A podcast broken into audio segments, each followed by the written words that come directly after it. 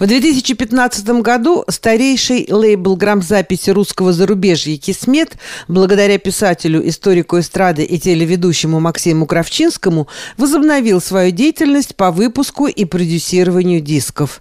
Но спустя несколько лет стал выпускать и книги на русском языке. В последние годы удалось издать сборник стихов и песен Юза Лешковского «Свиданки с музой», а в прошлом году свет увидел сборник стихов «Записки запойного охотника Саши Соколова, который давно живет в Канаде. Корреспондент радио «Мегаполис Торонто» Марина Береговская попросила Максима Кравчинского рассказать об этих книгах и об их легендарных авторах. Здравствуйте, Максим. Здравствуйте, Марина. Ну, насколько я знаю, несколько лет тому назад вы приобрели лейбл «Кисмет». Это, в общем, такой достаточно старинный лейбл. Это в свое время была студия грамзаписи в Нью-Йорке, которая издавала альбомы певцов русскоязычной иммиграции, музыкантов-исполнителей. Что сейчас э, происходит с Кисметом? Да, я его на самом деле не приобрел. Я по договоренности с его владельцем нынешним, который владеет им с 80-го года, Рудольфом Фуксом, я по договоренности с ним стал продюсером этого лейбла. И под моим руководством Тесмет, так сказать, получил уже не второе, а третье дыхание. Я подбираю артистов, которые выходят под этим лейблом, договариваюсь с ними, делаю дизайн там и так далее. Ну, в общем, вся продюсерская работа. То есть там история такая для ваших слушателей в двух словах. Лейбл открыли иммигранты первой волны в Нью-Йорке в 1938 году. Значит, он существовал долгое время. Э, им владела такая княжна Анна Дмитриевна Корниенко – но время брало свое, она постарела, и в 80-м году э, лейбл Тисмет купил иммигрант вот третьей волны Рудольф Фукс, иммигрант из Ленинграда. Он был коллекционером подпольных записей и первым продюсером Аркадия Северного, такого известного короля блатной песни. Еще в Советском Союзе это было. И вот он оказался в Нью-Йорке, и так карты легли, что он сумел купить этот магазин. Он располагался на 14-й улице в Манхэттене – и долгое время он э, фактически до нового тысячелетия он им руководил, издавал пластинки и Высоцкого, и Галича, и, и так далее. В общем, Розенбаума первую пластинку он сделал, и «Машины времени» первую пластинку он издал еще в 80-е годы. И так все это продолжалось, потом после пластинок стали компакт-диски, но время тоже брало свое. Рудольф Израильевич, в общем, человек уже на сегодня почтенного возраста, и в начале 2000-х и выпустил последний, как тогда казалось, музыкальный проект. И на долгие годы, почти на 15 лет, значит, была пауза взята. Э, Фукс занимался другими делами, около музыкальными, но уже не под лейблом Тисмет. И вот мы с ним встретились в 2010 году в Петербурге. Я писал о нем мемуары, э, вернее, был литературным редактором его мемуаров. Э, они вышли потом. И он предложил мне во время этих встреч э, подхватить лейбл Тисмет, чтобы ну, такое предприятие с историей, с богатой, чтобы оно не, не э, закончилось. И в 2015 году я его подхватил, мы выпустили первый диск, это тогда было 70-летие Победы, и мы сделали пластинку с фольклором военных лет, назвали ее «Окопные песни». Я нашел исполнителей в Москве, Аркадия Сержича и Николая Афонина. Подобрали репертуар, и получилась очень интересная пластинка. И все это как-то так нашло отклик. Тогда еще был рынок горбушка, диски было где продавать, меня их охотно брали. И за это время я выпустил, наверное, больше десяти разных проектов. Там, скажем, известного вам Барда Виктора Леонидова два альбома сделали и так далее. Там переиздали легендарный альбом Славы Вольного «Песни ГУЛАГа». В общем, много было интересных проектов. Вот последний, это в 2021 году мы сделали двойной диск такого барда Юрия Борисова «Трагической судьбы человека», который полжизни провел заключение еще в советское время, и при этом умудрялся писать очень пронзительные белогвардейские романсы, которые до сих пор звучат. Но технологии на месте не стоят, и горбушка закрылась. Плюс пандемия. И компакт-диски стало очень трудно продавать. Вот последний опыт показал, что, в общем, пора сворачивать эту деятельность. Но мне все равно не хотелось бросать лейбл Тисмет никак, потому что предприятие старое, с богатой историей, очень достойные имена там выходили. И я стал думать, что же мне делать. И я дружил с писателем, ну, не то, что прям крепко дружил, но был хорошо знаком с писателем известным и автором песен – э, известных, Юзом Олешковским. Вот, если кто-то не, не помнит сходу, он автор песни «Товарищ Сталин большой ученый», «Окурочек» и целого ряда других таких почти народных песен. И при этом писатель известный, иммигрант. И в 2020 году, как раз пандемия, Юза уже много лет, ему в 2019 году исполнилось 90 лет, но он в строю, значит, он пишет, он, так сказать, общается. И мы с ним как-то созванивались, и он говорит, ты знаешь, я вот во время пандемии написал довольно много стихов в разных жанрах, там что-то как э, подражание китайской поэзии, несколько песен получилось. Э, и вот что с ними делать? Публикую в интернете. Но я, будучи коллекционером, человеком, который любит все структурировать, говорю ему, Юз, давайте издадим книгу. И он так загорелся этой идеей, и я даже, когда произнес это, сначала и не понял даже, что я сказал. Но потом понял, что это вот тот самый вариант, который идеально ложится в концепцию Тисмета. Потому что Олешковский, как я сказал, и автор-исполнитель, и писатель.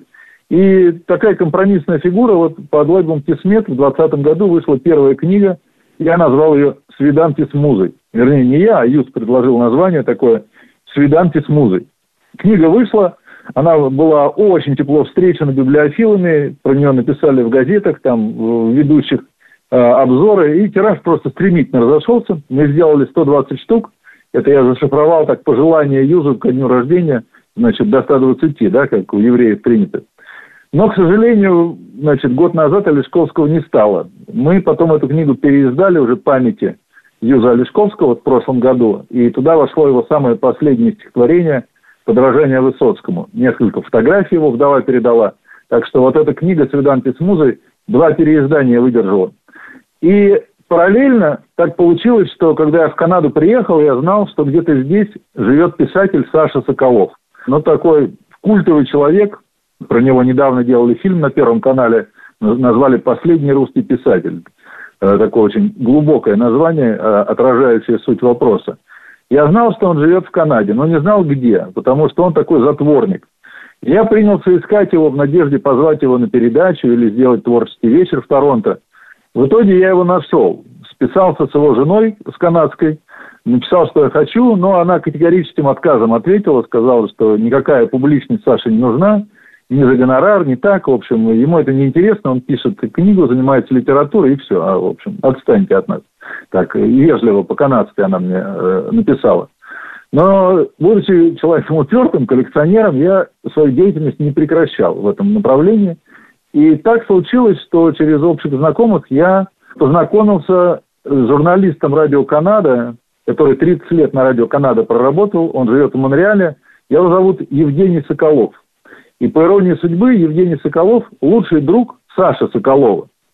И он знал некоторые мои книги, видел программы. И как-то Евгений Серафимович ко мне так отнесся очень э, тепло, по-дружески. Хотя мы знакомы не были, но только заочно. И сказал, что он понимает, так сказать, чистоту моих помыслов, разделяет э, мою идею и э, обещал, в общем, как-то оказать протекцию перед Сашей. И два года назад, когда я приехал в Монреаль к нему в гости первый раз, мы поехали в гости к Саше Соколову. Это такая поездка, ну, практически с повязкой на глазах. То есть, э, ну, конечно, нет, я утрирую, но мы не запоминали дорогу. Это какая-то глушь квебекская, почти три часа от Монреаля, куда-то в сторону американской границы. Там живет Саша Соколов. И мы приехали, был дружеский ужин, мы познакомились. Э, но я, конечно, был под огромным впечатлением, потому что все романы его, а у него всего три «Школа для дураков» между «Собакой и волком» и «Палисандрия». Я их все читал, для меня это прям вот легенда настоящая. И я сидел с открытым ртом, в основном слушал, что-то иногда спрашивал. Но, в общем, как писали в советских газетах, ужин прошел в теплой дружеской обстановке. И я в какой-то момент, набравшись, так сказать, наглости, говорю Саше, а вы как отнесетесь к идее издать э, ваши стихи под лейблом «Тесмет»? А дело в том, что у Саши вот второй роман называется «Между собакой и волком». И в структуру романа вписаны 37 стихотворений. Под общим таким как бы своеобразным названием «Записки запойного охотника». И Саша как-то сказал, ну, давайте, попробуй. Вот. Он уже видел к тому моменту, как я издал книгу Олесковского, ему понравился формат, и он говорит, ну, давай, как бы, попробуй. И он посоветовал мне художника, который должен был эту книгу оформить. Он дал двух художников. Один поляк, который живет э, во Флориде, а второй художник из России, из Петрозаводска, Владимир Фомин. До польского художника я добраться не смог. То есть все координаты, которые дал Саша, и интернет не помог, я не смог установить с ним контакт.